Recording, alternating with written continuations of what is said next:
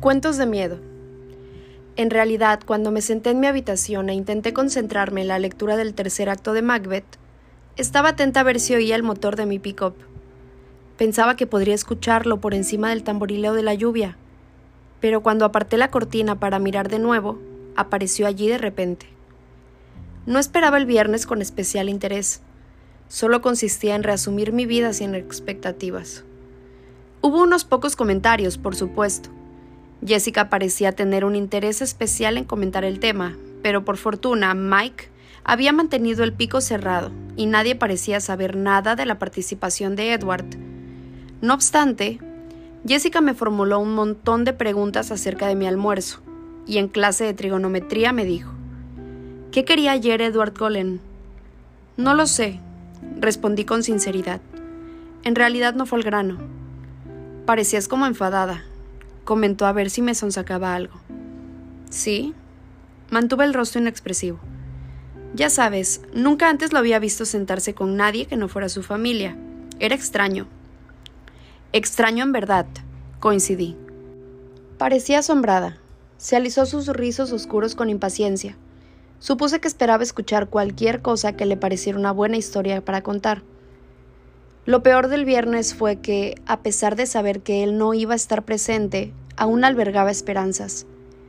Cuando entré a la cafetería en compañía de Jessica y Mike, no pude evitar mirar la mesa en la que Rosalie, Alice y Jasper se sentaban a hablar con las cabezas juntas. No pude contener la melancolía que me abrumó al comprender que no sabía cuánto tiempo tendría que esperar para volver a verlo. En mi mesa de siempre no hacían más que hablar de los planes para el día siguiente. Mike volvía a estar animado depositaba mucha fe en el reporte del clima, que vaticinaba sol para el sábado. Tenía que verlo para creerlo, pero hoy hacía más calor, casi 12 grados. Puede que la excursión no fuera del todo espantosa.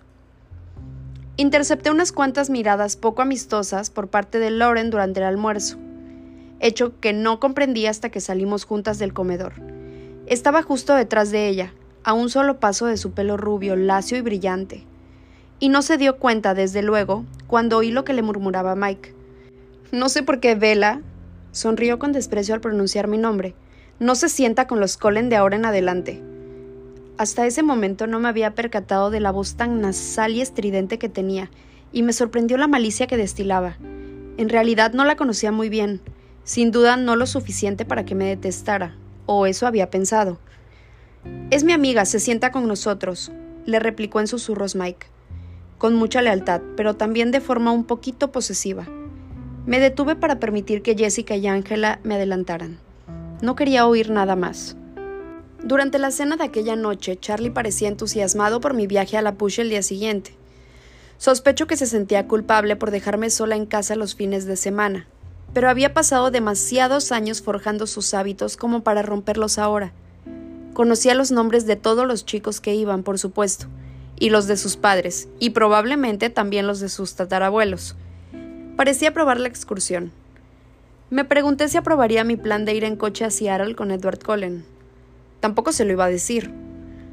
Papá, pregunté como por casualidad, ¿conoces un lugar llamado Gold Rocks o algo parecido? Creo que está al sur del Monte Rainer. Mm, sí, ¿por qué? Me encogí de hombros. Algunos chicos comentaron la posibilidad de acampar allí. No es un buen lugar para acampar, parecía sorprendido. Hay demasiados osos, la mayoría de la gente acude allí durante la temporada de caza. Oh, murmuré. Tal vez haya entendido mal el nombre. Pretendía dormir hasta tarde, pero un insólito brillo me despertó. Abrí los ojos y vi entrar una límpida luz amarilla a chorros por la ventana. No lo podía creer. Me apresuré a ir a la ventana para comprobarlo, y efectivamente allí estaba el sol. Ocupaba un lugar equivocado en el cielo, demasiado bajo, y no parecía tan cercano como de costumbre, pero era el sol, sin duda. Las nubes se congregaban en el horizonte, pero en medio del cielo se veía un gran área azul. Me demoré en la ventana todo lo que pude, temerosa de que el azul del cielo volviera a desaparecer en cuanto me fuera.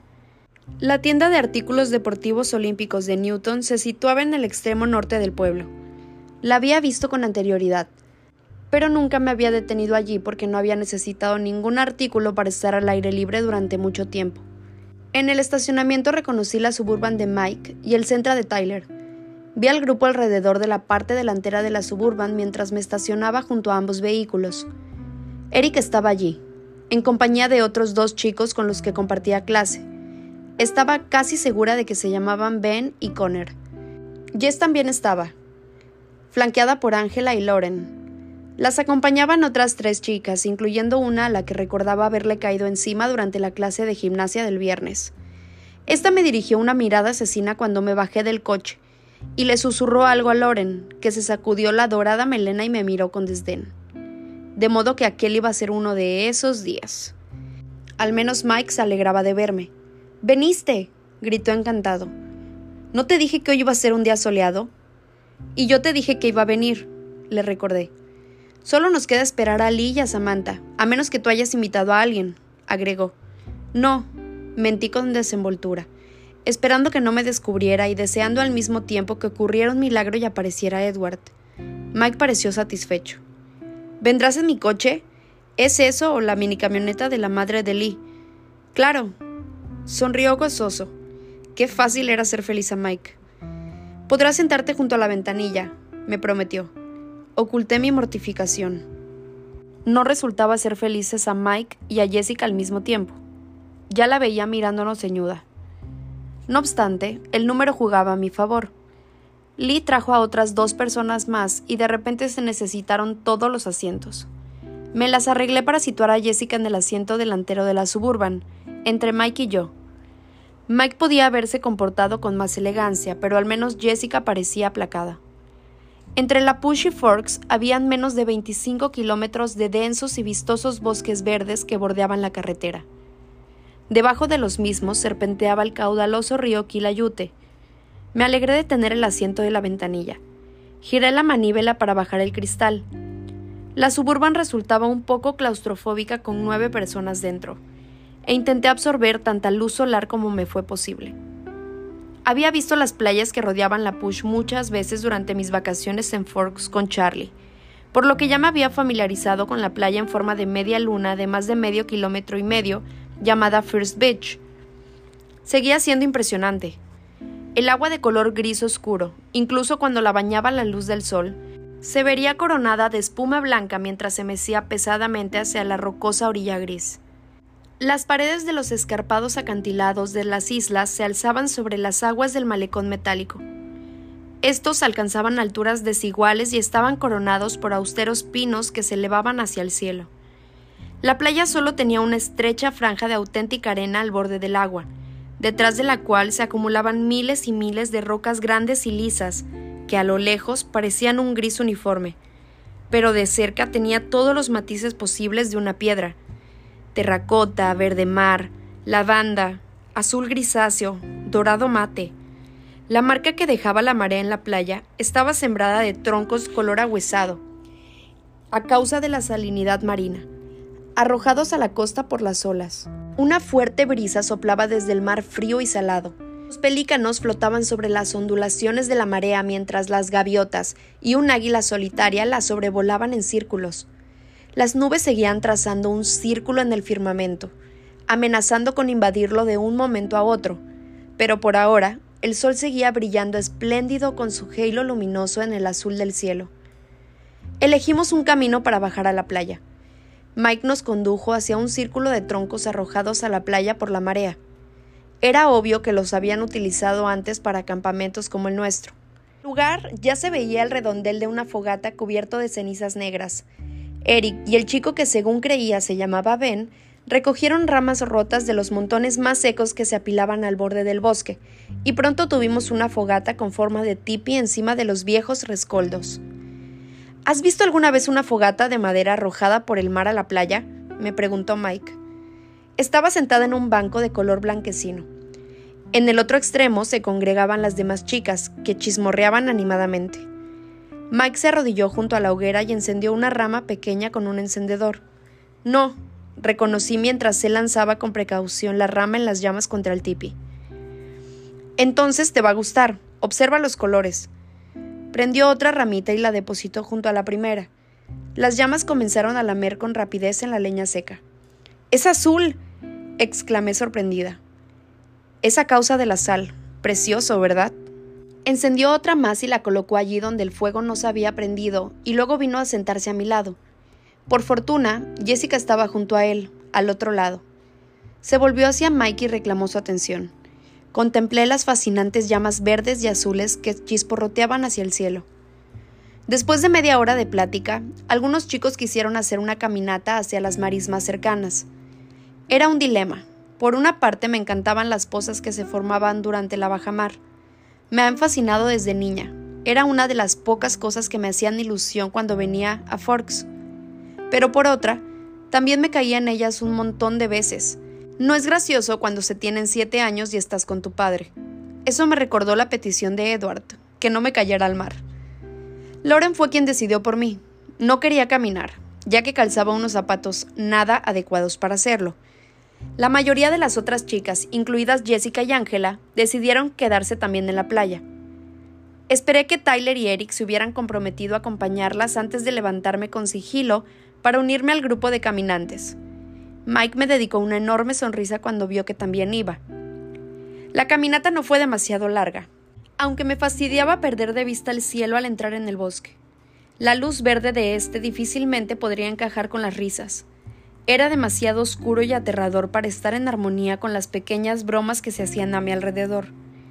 Debía vigilar cada paso que daba con sumo cuidado para evitar las raíces del suelo y las ramas que habían sobre mi cabeza, por lo que no tardé en rezagarme. Al final me adentré en los confines esmeraldas de la foresta y encontré de nuevo la rocosa orilla. Había bajado la marea y un río fluía a nuestro lado del camino hacia el mar. A lo largo de sus orillas sembradas de guijarros había pozas poco profundas que jamás se secaban del todo. Eran un hervidero de vida. Tuve cuidado de no inclinarme demasiado sobre aquellas lagunas naturales.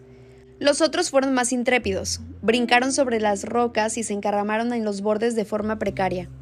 Localicé una piedra de apariencia bastante estable en la cercanía de una de las lagunas más grandes y me senté con cautela, fascinada por el acuario natural que había a mis pies. Ramilletes de brillantes anémonas ondulaban sin cesar al compás de la corriente invisible. Conchas en espiral rodaban sobre los repliegues, en cuyo interior se ocultaban los cangrejos. Una estrella de mar inmóvil se aferraba a las rocas, mientras una pequeña anguila rezagada de estrías blancas zigzagueaba entre los relucientes juncos verdes a la espera de la pleamar. Me quedé completamente absorta, con excepción de una pequeña parte de mi mente, que se preguntaba qué estaría haciendo ahora Edward, e intentaba imaginar lo que diría de estar aquí conmigo. Finalmente, los muchachos sintieron apetito y me levanté con rigidez para seguirlos de vuelta a la playa. En esta ocasión, intenté seguirles el ritmo a través del bosque, por lo que me caí unas cuantas veces, como no. Me hice algunos rasguños poco profundos en las palmas de las manos, y las rodillas de mi pantalón de mezclilla se tiñó de verdín. Pero podía haber sido peor.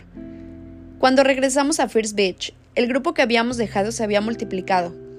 Al acercarnos pude ver el lacio y reluciente pelo negro y la piel cobriza de los recién llegados.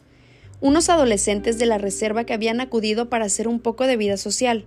La comida ya había empezado a repartirse y los chicos se apresuraron para pedir su ración mientras Eric nos presentaba al entrar en el círculo de la fogata.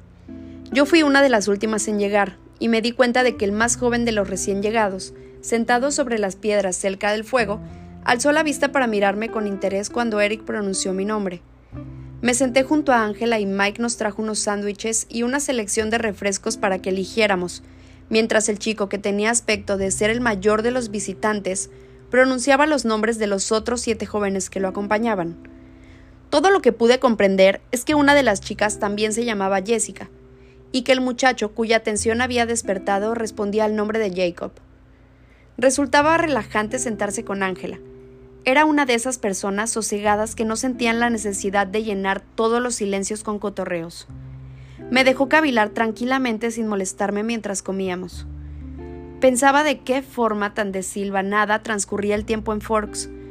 A veces pasaba como en una nebulosa, con imágenes únicas que sobresalían con mayor claridad que el resto, mientras que en otras ocasiones cada segundo era relevante y se grababa en mi mente. Sabía con exactitud qué causaba la diferencia, y eso me perturbaba. Las nubes comenzaron a avanzar durante el almuerzo. Se deslizaban por el cielo azul y ocultaban momentáneamente el sol, proyectando sombras alargadas sobre la playa y oscureciendo las olas. Los chicos comenzaron a alejarse en parejas y tríos cuando terminaron de comer. Algunos descendieron hasta el borde del mar para jugar lanzando piedras sobre la superficie agitada del mismo. Otros se congregaron para efectuar una segunda expedición a las pozas. Mike, con Jessica convertida en su sombra, encabezó otra a la tienda de la aldea. Algunos de los nativos los acompañaron y otros se fueron a pasear. Para cuando se hubieron dispersado todos, me había quedado sentada sola sobre un tronco, con Loren y Tyler muy ocupados con un reproductor de CD que alguien había tenido la ocurrencia de traer, y tres adolescentes de la reserva situados alrededor del fuego, incluyendo al jovencito llamado Jacob y al más adulto, el que había actuado de portavoz. A los pocos minutos, Ángela se fue con los paseantes, y Jacob se acercó despacio para sentarse en el sitio libre que aquella había dejado a mi lado. A juzgar por su aspecto debía tener 14, tal vez 15 años. Llevaba el brillante pelo largo recogido con una liga en la nuca.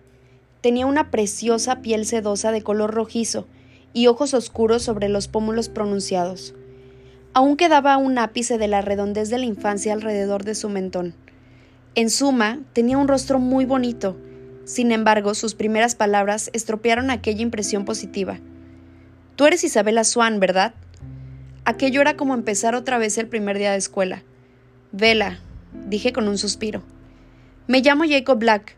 Me tendió la mano con gesto amistoso. Tú compraste el coche de mi papá. Oh, dije aliviada mientras le estrechaba la suave mano. Eres el hijo de Billy. Probablemente debería acordarme de ti. No, soy el más pequeño. Deberías acordarte de mis hermanas mayores. Rachel y Rebecca, recordé de pronto. Charlie y Billy nos habían abandonado juntas muchas veces para mantenernos ocupadas mientras ellos pescaban. Todas éramos demasiado tímidas para hacer muchos progresos como amigas. Por supuesto, había protagonizado muchos berrinches para terminar con las excursiones de pesca cuando tenía 11 años. ¿Están aquí? Pregunté mientras examinaba a las chicas que estaban al borde del mar, preguntándome si sería capaz de reconocerlas. No, Jacob negó con la cabeza. Rachel tiene una beca en el estado de Washington. Y Rebeca se casó con un surfista samoano. Ahora vive en Hawái.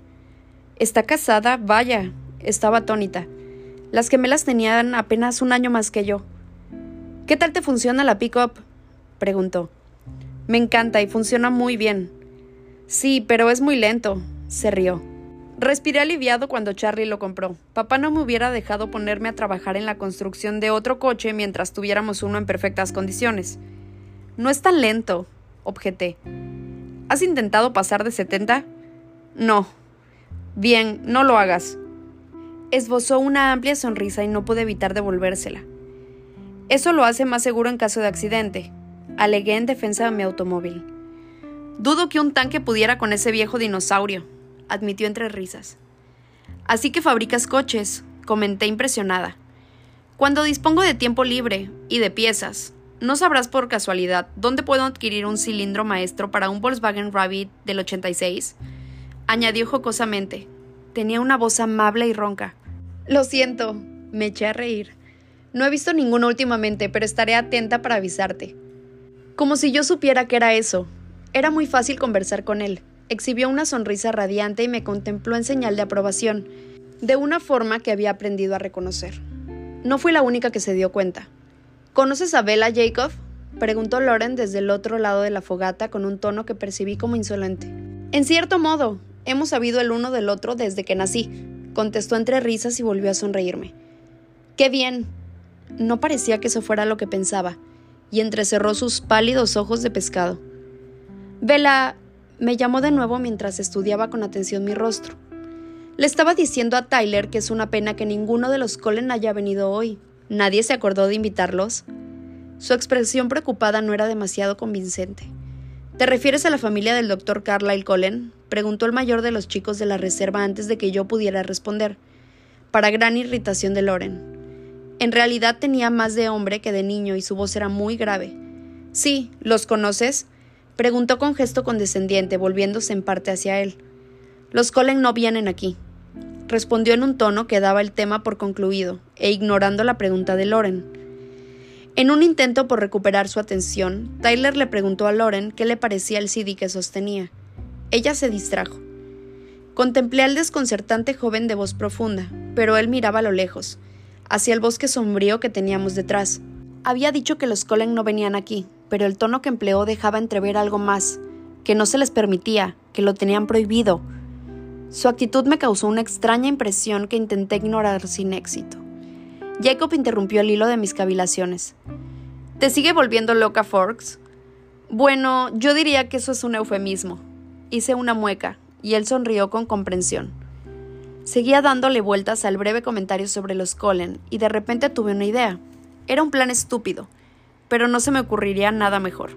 Albergaba la esperanza de que el joven Jacob aún fuera inexperto con las chicas y no notara mis penosos intentos de coqueteo. ¿Quieres bajar a dar un paseo por la playa conmigo? Le pregunté mientras intentaba imitar la forma en que Edward me miraba a través de los párpados. No iba a causar el mismo efecto, estaba segura, pero Jacob se incorporó de un salto con muy buena disposición. Las nubes terminaron por cerrar filas en el cielo, oscureciendo las aguas del océano y haciendo descender la temperatura mientras nos dirigíamos hacia el norte entre rocas de múltiples tonalidades en dirección al rompeolas. Metí las manos en los bolsillos de mi chaqueta. ¿Así que tienes 16 años? Le pregunté al tiempo que intentaba no parecer una idiota cuando parpadeé como había visto a las chicas en televisión. Acabo de cumplir 15, confesó halagado. ¿De verdad? Mi rostro se llenó en una falsa expresión de sorpresa. Hubiera jurado que eras mayor. Soy alto para mi edad, explicó. ¿Vas mucho a Forks? Pregunté con malicia, simulando esperar un sí por respuesta. Me vi como una tonta y temí que disgustado diera media vuelta tras acusarme de ser una farsante, pero aún parecía halagado. No mucho, admitió con gesto de disgusto, pero podré ir las veces que quiera en cuanto haya terminado el coche y tenga el permiso, añadió. ¿Quién era ese chico con el que hablaba Loren? Parecía un poco viejo para andar con nosotros. Me incluí a propósito entre los más jóvenes en un intento de dejarle claro que lo prefería a él.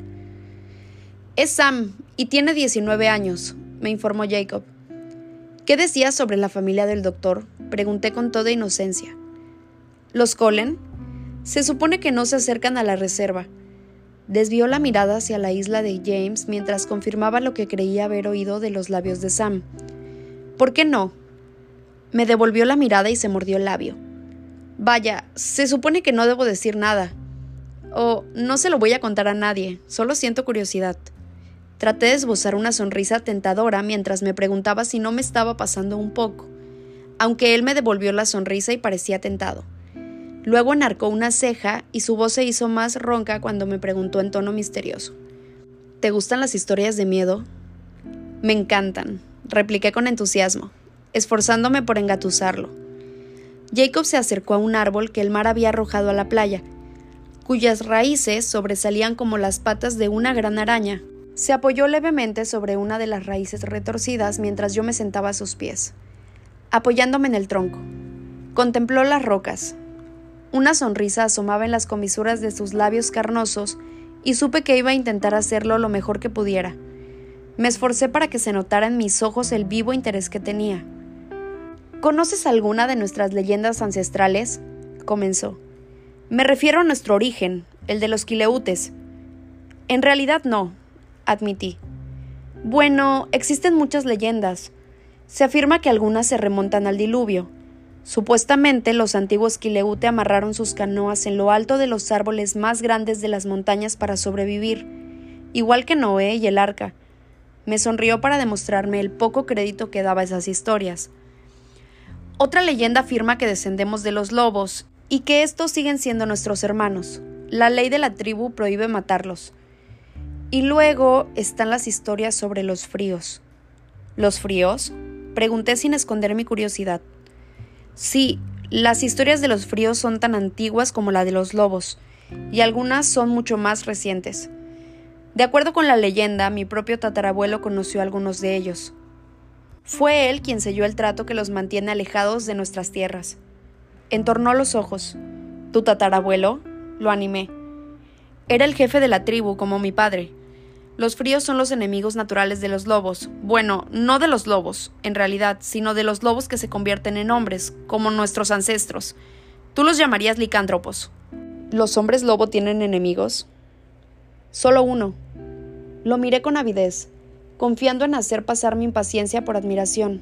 Jacob prosiguió. Los fríos han sido tradicionalmente enemigos nuestros, pero el grupo que llegó a nuestro territorio en la época de mi tatarabuelo era diferente. No cazaban como lo hacían los demás, y no debían de ser un peligro para la tribu, así que mi antepasado llegó a un acuerdo con ellos. No los delataríamos a los rostros pálidos si prometían mantenerse lejos de nuestras tierras. Me guiñó un ojo. Si no eran peligrosos, porque intenté comprender al tiempo que me esforzaba por ocultarle lo seriamente que me estaba tomando la historia de fantasmas. Siempre existe un riesgo para los humanos que están cerca de los fríos, incluso si son civilizados, como ocurriría con este clan. Puso un tono de amenaza en su voz de forma deliberada. Nunca se sabe cuándo van a tener demasiada sed como para soportarla. ¿A qué te refieres con eso de civilizados? Aseguran que no cazan hombres, Supuestamente son capaces de recurrir a animales como presas en lugar de hombres. Intenté conferir a mi voz un tono lo más casual posible. ¿Y qué tienen que ver los Colen en todo esto? ¿Se parecen a los fríos que reconoció tu tatarabuelo? No. Hizo una pausa dramática. Son los mismos. Debió de creer que la expresión de mi rostro se debía al pánico que me causaba su historia. Sonrió complacido y continuó. Ahora son más, otro macho y una hembra nueva pero el resto son los mismos. La tribu ya conocía a su líder, Carlyle, en tiempos de mi antepasado. Iba y venía por estas tierras incluso antes de que llegara tu gente. Reprimió una sonrisa. ¿Y qué son? ¿Qué son los fríos? Sonrió sombríamente. Bebedores de sangre, replicó con voz estremecedora. Tu gente los llama vampiros.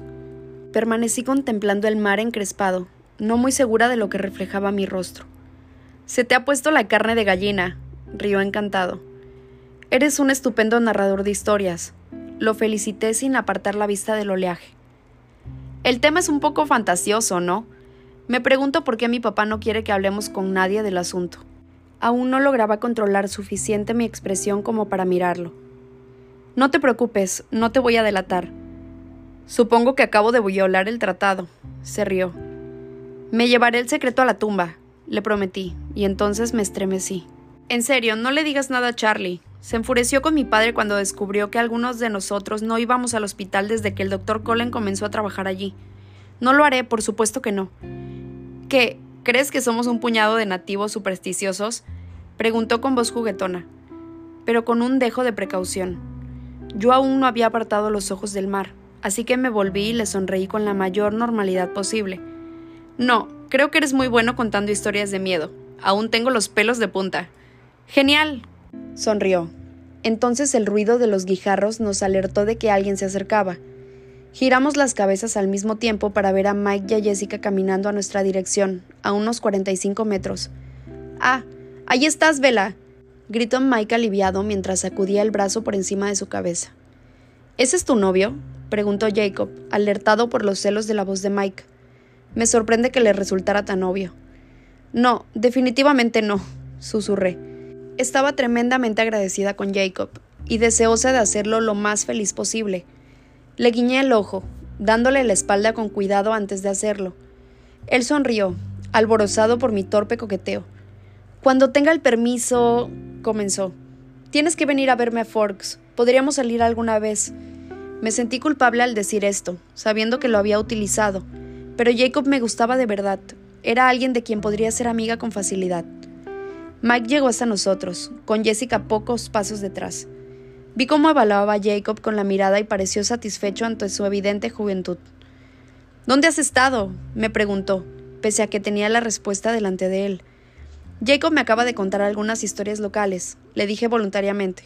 Ha sido muy interesante. Sonreía a Jacob con afecto y él me devolvió la sonrisa. Bueno, Mike hizo una pausa, revaluando la situación al comprobar nuestra complicidad. Estamos recogiendo. Parece que pronto va a empezar a llover. Todos alzamos la mirada al cielo encapotado. Sin duda estaba a punto de empezar a llover. De acuerdo. Me levanté de un salto. Voy. Ha sido un placer volver a verte, dijo Jacob, burlándose un poco de Mike. La verdad es que sí. La próxima vez que Charlie baje a ver a Billy yo también vendré, le prometí. Su sonrisa se ensanchó. Eso sería estupendo. Y gracias, añadí de corazón. Me subí la capucha en cuanto empezamos a caminar con paso firme entre las rocas hacia el estacionamiento. Habían comenzado a caer unas cuantas gotas, formando marcas oscuras sobre las rocas en las que impactaban. Cuando llegamos al coche de Mike, los otros ya venían cargando con todo. Me deslicé en el asiento trasero junto a Ángela y Tyler, anunciando que ya había gozado de mi turno junto a la ventanilla. Ángela se limitó a mirar por la ventanilla, la creciente tormenta, y Lauren se removió en el asiento del centro para llamar la atención de Tyler, por lo que solo pude reclinar la cabeza en el respaldo, cerrar los ojos e intentar no pensar con todas mis fuerzas.